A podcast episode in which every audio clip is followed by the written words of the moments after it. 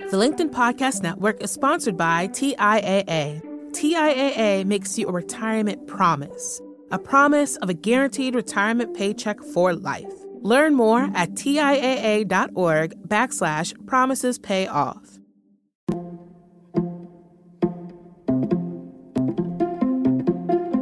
Hey everyone, I'm Leah Smart, and welcome to In the Arena, a LinkedIn self development podcast. Our show explores the vulnerable aspects of the human experience to inspire transformation. Hey everyone. So today I'm talking to Olga Khazan. She's a writer at The Atlantic and the author of the book Weird The Power of Being an Outsider in an Insider World. I gravitated towards this book first because I've certainly, and many times more than I'd like to admit, felt a little bit weird. And I know that if I have, you have too. Now, if you look back at Olga's pieces in The Atlantic, you'll find most of the recent ones are about COVID or the ever volatile political climate. But if you keep going, she's got pieces like Corporate Buzzwords Our Workers' Way of Pretending to Be Adults or America's Favorite Prison and finally, carry yourself with the confidence of a male scientist. I love these titles, and I see Olga writing about real stuff and backing it with qualitative and quantitative data. So, when we connected, it was to help all of us understand the science of nonconformity, otherwise known as being weird. Now, I can't help but use air quotes when I say weird now because I'm rejecting its most popular connotations. And Olga actually kicks off her book by sharing she wants to reclaim that word weird. Maybe one day we won't even have to use it at all. We talked about some of the dozens of individual stories and the research she collected while learning the world of outsiders. She shared how outsiders retain their resilience and how the insiders impact outsiders in communities that are defined as tighter rather than looser. So, whether that be work, neighborhood, school, club, church, or any other community you can imagine that you're a part of today, there are a certain set of rules, that you have tos or you shoulds, that drive how likely we each are to fit in and be an insider. And finally, what would this conversation be without discussing the upsides of being on the outside? It's where some of the most important parts of being human emerge. I learned a new phrase from Olga, which is idiosynchronous credits and we somehow looped in the eighth principle of Burning Man. Now, I hope you love this episode. I hope you find some nugget of where your weirdness becomes okay and acceptable to you. And I hope you grab Olga's book. Enjoy. How has being weird ever benefited you?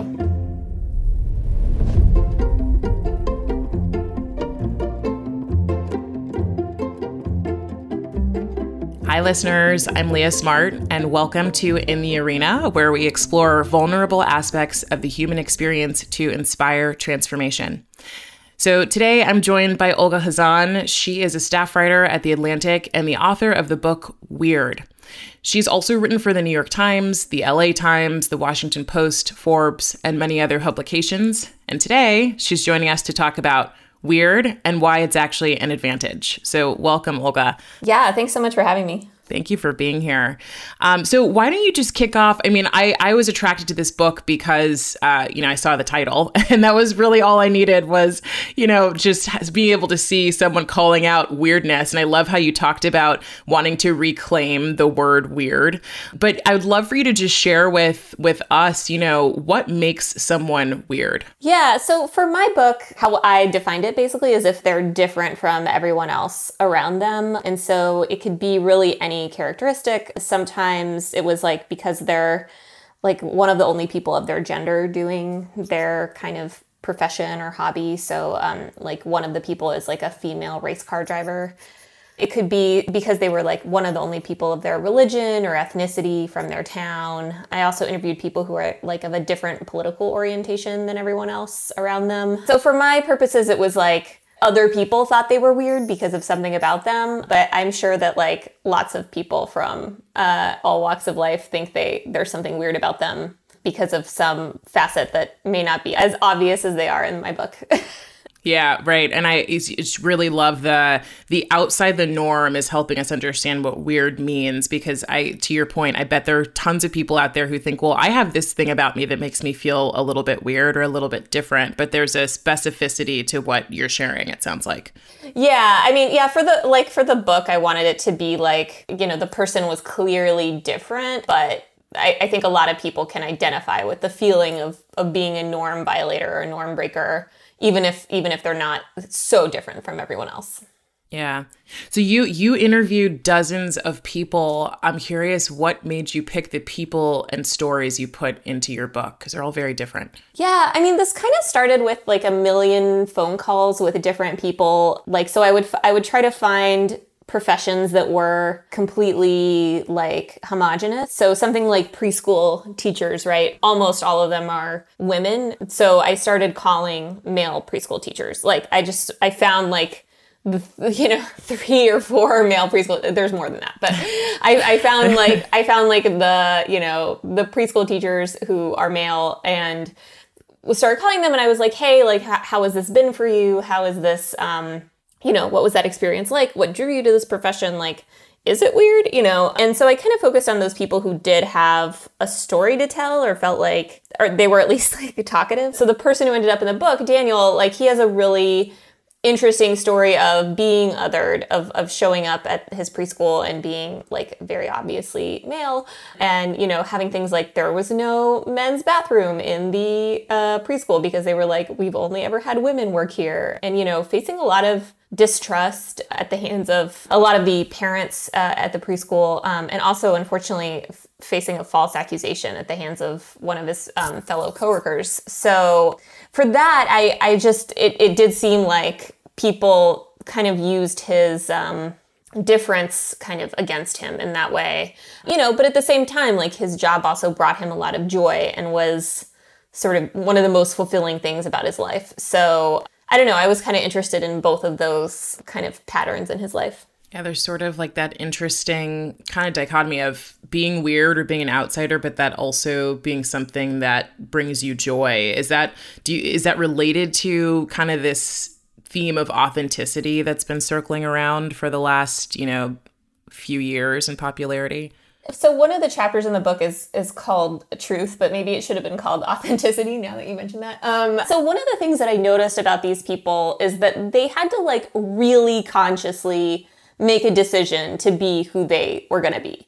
They could not just like float into whatever it is they were doing um, because most of the time the obstacles they were facing were like too extreme. So one of the people that I profile is this surgeon who actually has dwarfism. So he's like of short stature is like sort of how it's said now. So he's, he's like very short. He's like, I think around four feet tall or something. You know, it doesn't sound like a big deal to us now, but kind of when he was trying to become a surgeon, you know, several decades ago, you know, society was really, really prejudiced against people like that. Like, you know, he faced pretty open statements like you can't become a surgeon because you're short and he he sent dozens of applications to different medical schools you know to different fellowships he was like fighting and fighting and fighting for every opportunity to become a surgeon because he knew that it was something he wanted to do and that's something that I, I noticed with these folks is that they were like this is what i'm doing this is what i'm all about it doesn't matter who stands in my way like I am going to accomplish this no matter what. I mean, in some ways that was like kind of a strength because it made you super duper sure that that's what you're that's what you're going to be doing. Just because the obstacles were were too great otherwise. Yeah, you know, I, I loved reading that story because of his tenacity and his perseverance. Like he kept going despite, you know, I know you shared some of the quotes in the book of what what was said to him, and he kept going despite each of those things that were said to him. He knew what he wanted to do, and he was not going to veer off the path. And that was just, it was so inspiring to hear someone that was so clear on what they wanted to do. And it just reminded me of how once people kind of align with the direction that they want to go and it's kind of deeply meaningful and purposeful, there are very few things that can get in their way. And I don't know if you've read Grit, but I was just reading some notes around it that I had made. And one of the things Angela Duck- Duckworth talks about, and her primary kind of focus of the book is, you know, passion and perseverance. And she says that people don't have a problem with perseverance. It's often that they have a problem with direction or passion.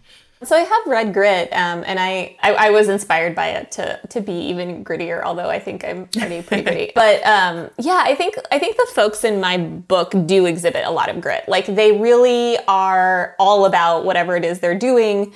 They're super certain, and they have a a direction. And there's like like one of the people is uh, this female race car driver, Julia Landauer, and she gets like the crap kicked out of her so much just in the book. Like she loses all these races. Like her car falls apart in the middle of a race. She like gets injured. She like can't raise any money. Like things get canceled. Things get put on hold. Like it's just like a constant scramble to do like advance like the smallest like little micrometer forward.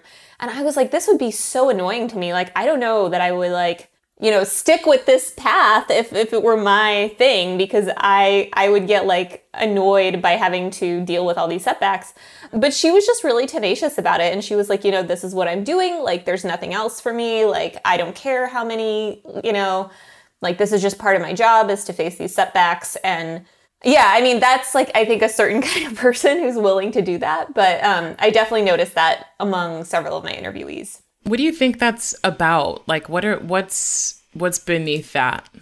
Yeah, I mean, I think like before you can convince other people that you belong, you kind of have to convince yourself, right? Like I think that a lot of these folks like they were kind of facing an uphill climb uh, as to belonging. Like like people were kind of predisposed to not trust that they were going to be able to do what they wanted to do. So like in the case of the surgeon, like people were openly telling him like we don't think you would be a good surgeon because you're too short. And I think that like before he could say like no, actually you're wrong because all I need is a step stool and I could do a very good job and you know, he had to sort of like internally convince himself of that and, and kind of live his whole life accomplishing the same thing that people of, of normal stature could, you know, accomplish and sort of be like, no, actually, I'm just as good as these people. And, uh, you know, kind of get, get in that mindset of like, you know, they're wrong and I'm right kind of. Yeah, I think, I don't know, maybe that's what did it. yeah, I, I mean, I love that thought is in order to convince other people, you've got to convince yourself, which is probably also aligned to this idea of, you know, truth or authenticity and really connecting to yourself before you try to get out into the world and say, this is what I'm doing and who I am. Yeah, yeah, totally. I'm thinking through all of these stories, and a lot of these stories are, you know, are, are people in, you know, you said homogenous professions where, you know, there's very clearly kind of an in and an out, which, you know, thinking about the story with Daniel and, you know, the bathroom, this bathroom situation, I was just, I was shocked going, oh my gosh, I can't believe that that's what's happening to him right now. Race car drivers, Michael, who's the surgeon. How do we bring this back to, you know, everyday life to people who are working in industries like ours and technology in the news sector. What's what does weird look like for us? I thought about this a lot because there actually is kind of an application here for kind of quote unquote regular jobs. So most workplaces follow a concept called tightness and looseness um, and this is this idea that the rules of a certain environment can either be really strict or tight, or they can be uh, really loose, right? Um, so th- there could be like not a lot of rules. So if you think about like a really high powered New York law firm, that's going to be a really tight environment. There's a certain way you have to communicate, there's a certain way you have to dress, there's a certain way you have to behave. Often these kinds of workplaces have unspoken rules like you have to stay at the office until after your manager leaves. You have to phrase emails a certain way. You have to, you know, it's just like like all of those kind of you have tos are like more evidence that you're in a tight environment. And it can be really challenging for people who aren't familiar with those rules, either from their family of origin or just their cultural background or like you know wherever else they're coming from. It's not always like the most natural like it's it's it's like very hard sometimes to fit into really tight environments. Like you know to the point where i think a lot of people do seek out i know you're a coach like a lot of people do seek out like coaching or even like therapy or something just so they can get a better sense of, you know, how to communicate in these environments where the rules seem really specific or even something like like business casual right like it's like we all know kind of what business casual means and it kind of means that you can't come to work in sweatpants, but you can come to work in jeans. And it's like, where does that come from? Like that's like that's like a rule that people have sort of like absorbed through osmosis by sort of understanding the rules and kind of incorporating them into their day-to-day life. So you still know when you are weird, even if you're not like the only person like you, obviously. So, my example that I use in journalism, it's a very, especially like magazine journalism, it's a very Ivy League field. Like, it's, it's a very, like, a lot of people went to Ivy League schools or their parents are professors. Mm. Like, those are two really big trends. And my parents do not really understand journalism at all. Like, they don't even really know what reporting is and I went to a school that like you I'm sure have never heard of. and it's not the biggest deal. Like it's not it's not like, oh, and that means I can never obviously I do work in journalism and like it is mostly fine. But like I definitely have gotten questions like why did you go to college there or like you know, I don't know, just like just like small things like, oh, I had my dad read this, you know, before I submitted it to my editor because he's an expert in like Middle Eastern history or whatever. Mm. And it's like you they have these like small advantages and small kind of like ways of understanding these rules and and being part of this world that people who don't have that same background and don't have those same advantages don't. Um, so there's like a million other ways of like uh, like examples of that. Like those are just like two, but uh, th- that's how it has like manifested for me.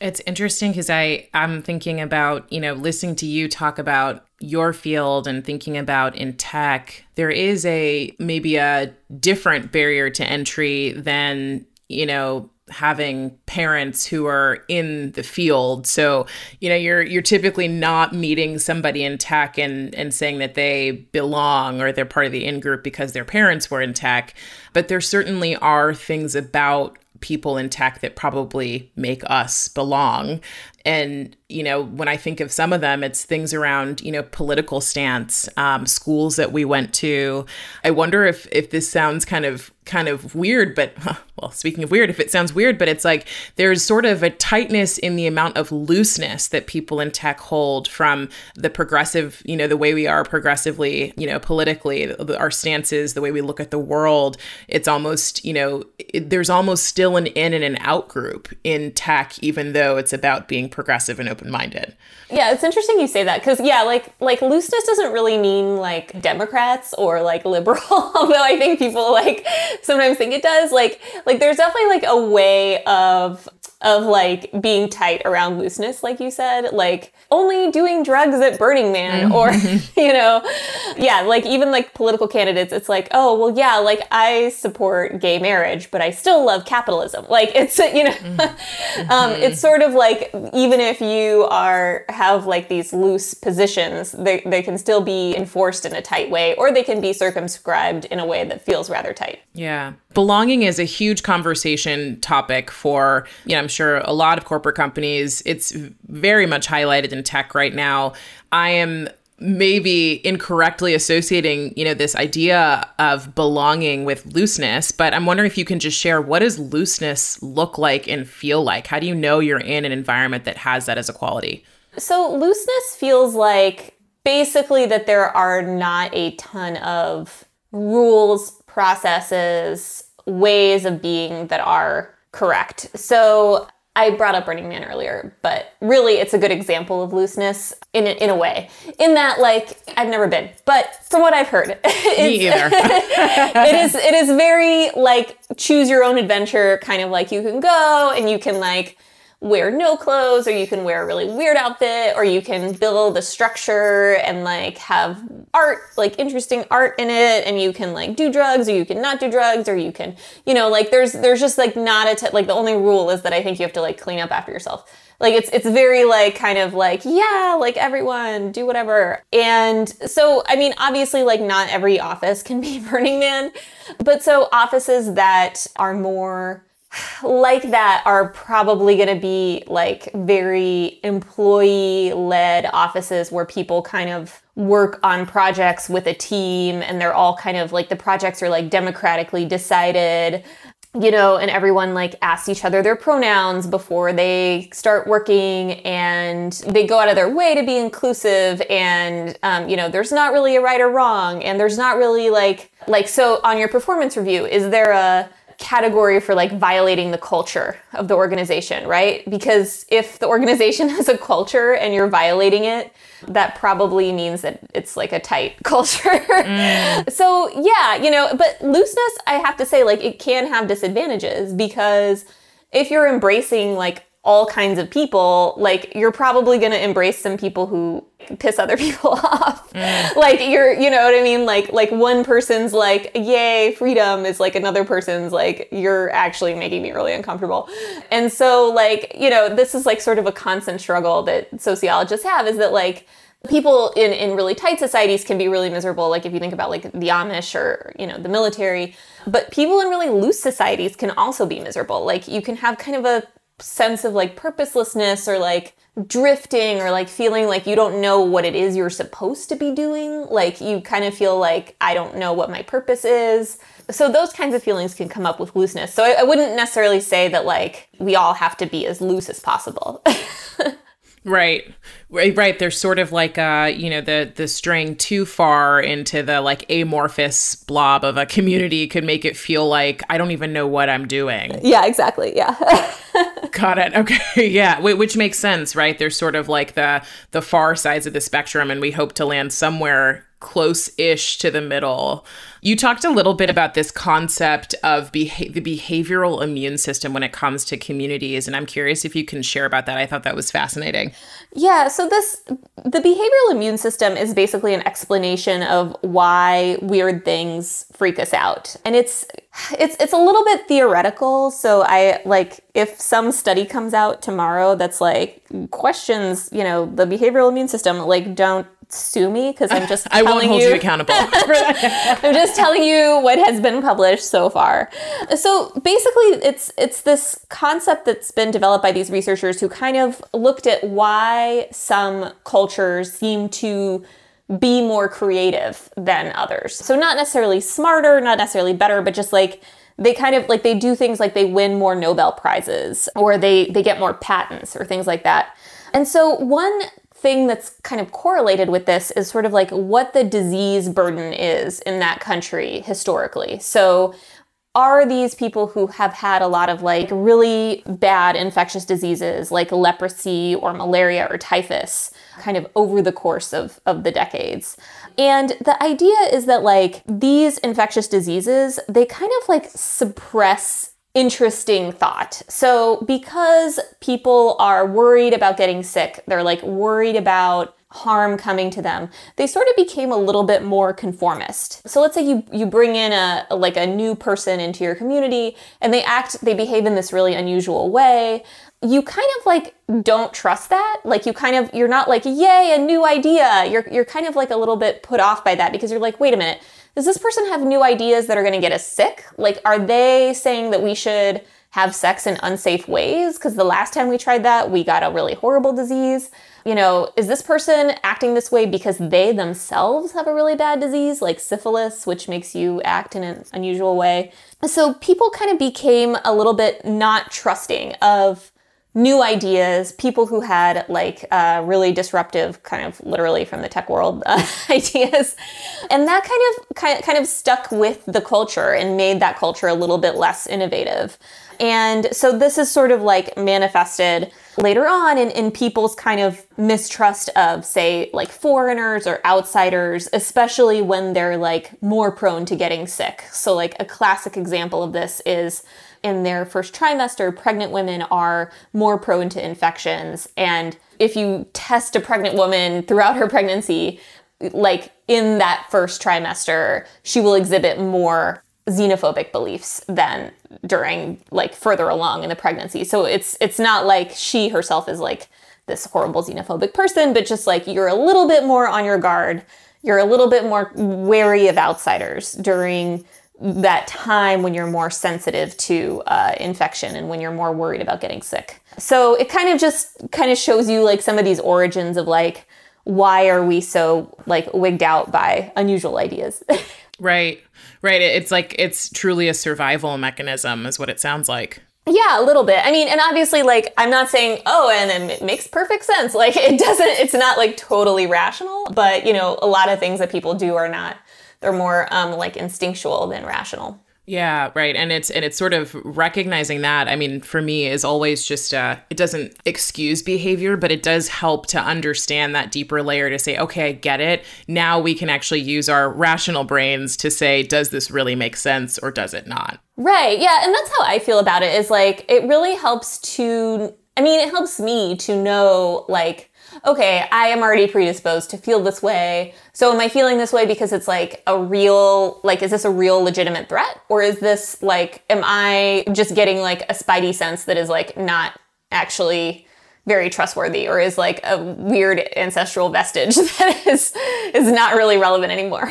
right. It's it's our, our instincts can definitely lead us astray in trying to identify, you know, what's weird, what's not weird, and what's a threat. The LinkedIn Podcast Network is sponsored by TIAA. In the last 100 years, we've seen financial markets swing, new currencies come and go, decades of savings lost in days all showing that a retirement plan without a guarantee, quite simply, isn't enough. So, more than a retirement plan, TIAA makes you a retirement promise a promise of a guaranteed retirement paycheck for life, a promise that pays off. Learn more at TIAA.org backslash promises pay off. Hi, I'm Tomer Cohen, LinkedIn's Chief Product Officer. On my podcast, Building One, we dive deep into what it takes to build great products. Recently, we had Zach Perret, the CEO of Plaid, and he shared about his struggles building a financial app for consumers and how he was able to turn it all around with a critical pivot. Take a listen. I personally couldn't resonate as much with the consumer set that we were trying to reach. I just didn't have that level of empathy. When we made the shift to building a B2B product, though, I was building the product that I wanted. My co founder and I were creating the product that we wanted ourselves, and we had so much empathy for what that product was. Such a great insight. You know, in that sense, we got lucky because we were, we were creating a thing for ourselves. And then the people that we were talking to also had the same problems we did. They were fintech developers. We'd been a fintech developer, uh, we'd been trying to build a fintech product for a year. And so we had such deep empathy. We had such a clear ability to. If you want to hear more of Zach Perret's story and the lessons that follow, listen and subscribe to my podcast, Building One. I came to your work excited because I have myself felt like I have been someone, and, you know, not so much anymore because to your point earlier I've con- I've convinced myself why I'm doing what I'm doing and I feel very purposeful. But at the time of my own you know transition professionally and just around a lot of who I am I felt weird. And so I saw your book cover and I was like of course I'm going to talk to her because I felt this experience and if I felt it I know other people have too. So I loved the the piece of your book that talks about some of the benefits. And I'd love for you to share you know what are some of the good things that come out of being weird yeah, so a big one that I talk about is creativity. So there is a lot of research that suggests that first I have to preface this by saying that just because this research shows that this kind of adversity leads to something good, it obviously does not mean right that we need to cause adversity to happen to people. Like this, right. this is something the researchers I talk We're to. We're not like, engineering this. yeah, like like it's better to not have adversity. Let's be clear. Um, but if you're gonna have adversity, like here's the silver lining. One of the kind of interesting line of lines of research is that people who feel kind of slightly rejected or just like, yeah, you don't really fit in here, you don't really belong, they're actually like more creative. So they're better at solving different kinds of word problems. So like in one of these studies, they like had people like first try to figure out like what unites this set of words that was like, you know, fish, mine, and rush. So the like the answer is like gold. And then in another part of the study, they had them draw aliens from another planet. And so the people who kind of felt rejected or you know kind of were like put in this situation where they were felt like you're not really chosen to work as part of the group they actually were more creative and like better at both types of tasks and we see this in other kind of manifestations with with people who are kind of different from everyone else around them. So like most famously like when, you know, kids who are kind of between cultures or who are raised in different with different languages, they tend to be better at perspective taking. So they have like a better ability to understand the perspectives of adults around them. Okay, so this is a quote by Rodica Damian, who's one of the researchers who studies this weirdness creativity benefit. And she says the idea behind this is that once you've experienced things that violate norms and rules and expectations, you're more open to things like that. you you experience that the world doesn't have to work by your rules, so you can break the rules. And I really like that because it kind of suggests that, like, you're like, okay, like this you know environment they're not having me they're not going to choose me you know so i am just going to do what i want i am going to make up my own rules for how i want to live and it doesn't matter what anyone else thinks um, and sometimes that can be kind of freeing yeah, I mean, I'm you had me thinking about, you know, half of the entrepreneurs and in technology probably had this experience of this way of working doesn't work for me or this way of building this particular product or this solution doesn't work for me. I have a better way. I'm going to do it differently at the at a large scale, but even at a, a smaller scale of saying, you know, this environment doesn't work for me and then realizing that you can actually be okay outside of that environment, which I think is what locks us into this probably really misaligned, or I know it is misaligned feeling of kind of wanting to be weird or authentically yourself, but fearing that outside of this particular community, you might not be okay. Yeah, I think a lot of people like get stuck at the step of like trying to be like, no, researcher, please pick me for the you know control group. uh, please, like you know, please uh, include me in this after all. You know, instead of just saying like, hey, like I think there actually could be some benefits to the fact that I'm not like everyone else here. Yeah, absolutely. And you you talk about being weird. And then there's the the opposite side which is being quote unquote you know in the in group right? Or feeling like you belong. And you know you shared the the 10 principles of burning man. I remember reading these because i thought they were fascinating.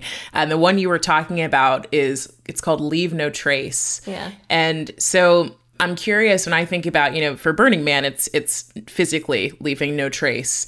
But I'm also thinking about how we, as people who maybe do belong in certain environments, leave a trace on the people who don't. And so, what are you recommending that you know we do to support people who may feel like they're outsiders or feel like they're weird in our environments? I wish I had like one little aphorism that just wrap this right up. Um, so it, I think it's unfortunately like going to depend a lot on the person and the particular struggle that they're facing and the nature of the thing that they want to achieve. Sometimes, like, I'm not going to lie, it's going to be better to like fake it till you make it a little bit until you get the thing that you really want and then you can let your you know freak flag fly. Um, so this is a this is a concept called idiosyncrasy credits and it's basically just pretending that you fit in with the group a little bit at the beginning of your time with the group and then you kind of splinter away and like introduce your kind of weird idea. Um, I love that. So it's it's like you pretend and then you scare everybody like two months down the road. yeah, but the thing is, people don't get scared because they already accept you. Like they already mm. are like, oh my god, yeah, like like you know she knows all about what we're doing and she's like totally one of us so we should listen to her because she is like our best interest at heart. So so like a example of this that someone else who was interviewing me said was like this is like dating. So right like when you're first dating someone you're like oh my god i love everything you love and i love watching baseball and like eating pizza or whatever they like. And then like you know later on you're like by the way i really hate baseball and like just sort of and I'm lactose intolerant. yeah, exactly. Yeah, I don't actually like pizza. But I mean, not so extreme, but like we all are familiar with a version of this. So it's, you know, in the work setting it might be something more like at the beginning of your time at a job, you're like, "Oh yeah, that project sounds really interesting." And then like two months later you're like actually i look closer at that project and like you know i don't know if it's really worth continuing like it's you know mm. but people will be more accepting of that if you've already like presented yourself as someone who is eh, you know part of the team what you're saying is, you know, even if you are feeling like you're weird or you may not fully belong, you can still kind of be at cause around how you're accepted into, into the group by playing with this idea of idiosyncrasy credits. Yeah, and I mean, I'm not trying to tell people to be manipulative, but like, I do think that sometimes, like, your larger goal or your core value is like maybe more important to you than like being like your full like weirdest possible extent of yourself in every situation.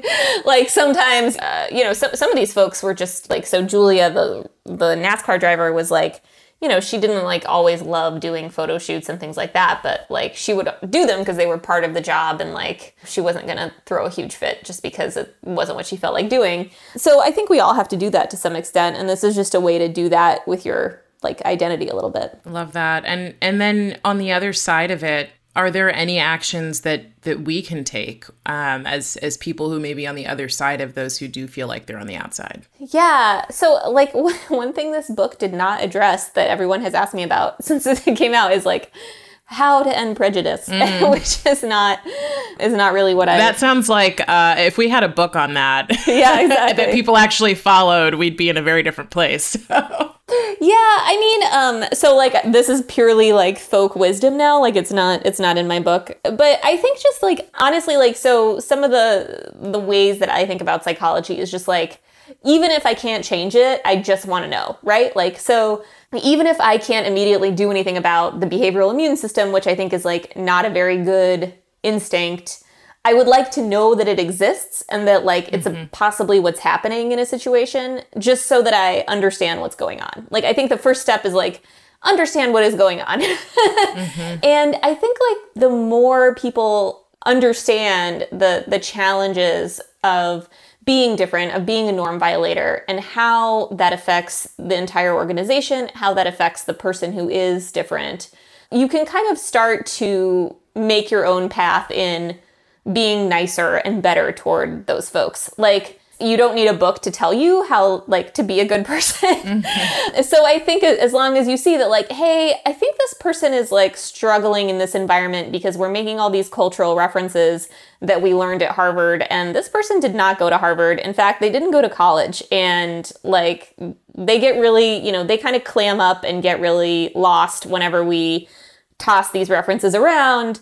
I have a feeling that they are, you know, instead of saying like, well, this person should have just gone to Harvard then, like, I think, you know, mm-hmm. you could say, hey, maybe we like explain some of our references or we tone them down or we, you know, find other references to make when we're, you know, chatting amongst ourselves because not everyone gets these references. Like, I think that's like a very like no-brainer way to do it that you can start to do once you realize how how difficult it is for people who come from different environments. Yeah, it sounds like what you're talking about is this, you know, self and other awareness and being able to sort of question our assumptions. You said this earlier when it comes to uh, the behavioral immune system, you would ask yourself a question like, you know, is this true? Even something that simple. I'm also thinking about, you know, right now we're we're talking in the workplace about what professionalism really means and what it doesn't mean, and we have had these some of these these tight ideas like what you talked about with the you have to's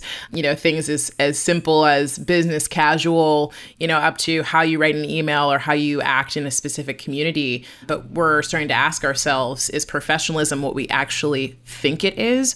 Or are we making an assumption about what it means to be professional in this space and then treating others differently if they do or do not fit. So it sounds sort of like what you're saying is this self and other awareness, but then, you know, questioning our assumptions and deciding on our behavior. Yeah, like I think, I mean, I guess I really do.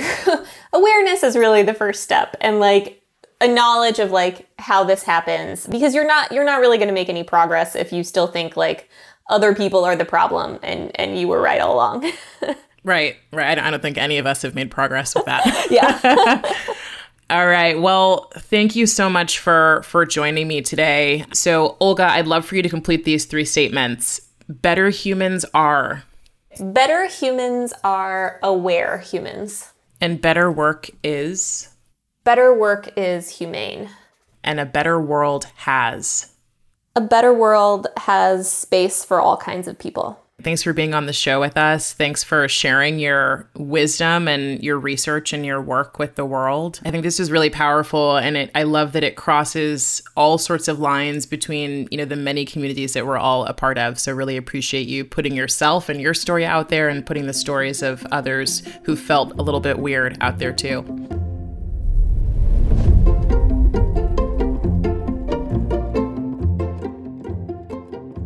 Now, I'm curious to hear what your takeaways were, but here were three of mine.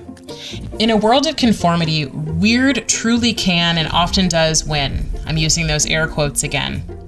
Also, self acceptance plays a starring role in how you show up in your own weirdness and in the weirdness of others.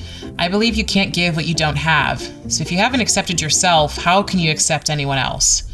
And finally, we make choices every day about how we're going to treat our fellow humans in any environment or space that we share with them. So being conscious about how we show up for them and recognizing that they're human is really meaningful. Thanks so much for joining me on the journey, and I'll see you next time. Our show is hosted by me, Leah Smart, and is produced by the amazing LinkedIn media production team. Gratitude to Dan Mills, Nicole Roach, Andy Ta, Katya Kostakova, and Lamia Bowden. Dan Lujan is the mastermind behind the scenes. Chris Eldridge did our cover art, and our music is from the ever growing collection of APM Music. If you like our show, go on Apple Podcast to subscribe and rate us. And if the spirit moves you, leave a review. It helps our work get out to more people like you who benefit from it. And if you want to stay in touch, subscribe to our newsletter. It's on LinkedIn and it's called In the Arena. And lastly, you can feel free to email me at inthearena at linkedin.com. Thanks for coming on the journey with me, and I'll see you next time. I have a question for you because I, you know, when we phrase this better, the idea was around, you know, the, the idea of success or being being the best is a moving goalpost, right? Mm-hmm. So the idea of better is, you know, how can you get 1% or 10% better than you were? So it it come it moves from the outside world to, you know, you're you're competing with yourself and wanting to improve, but you said better is normative and I'm really curious like what word would you use if you were thinking about this?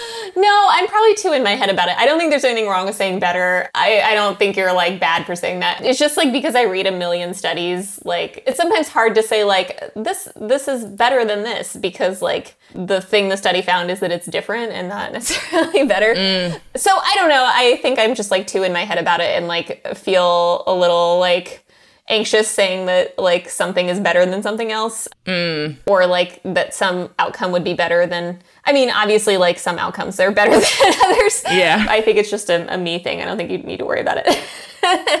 Okay yeah i just oh i wanted to make sure too. I'm i'm always thinking and i you know I'm doing it from my perspective, but to hear others is always great too. So I, I appreciate it. Because I was thinking like, oh, like better humans are educated humans, and then I was thinking like, well, if you can't mm. afford to go to college, it's not really like your fault that you're not. Right, that's not quite fair. Right. so right, right, right. Yeah. Yeah, and and maybe it's just a, a, signaling, and that was sort of why I explained it. The signaling is, you know, not better than everyone else, or you know, it's better sort of related to you, your experience, your environment, and how we all improve. Yeah, totally. Like I guess you could be a better you. Um, That's right. Yeah. Yeah.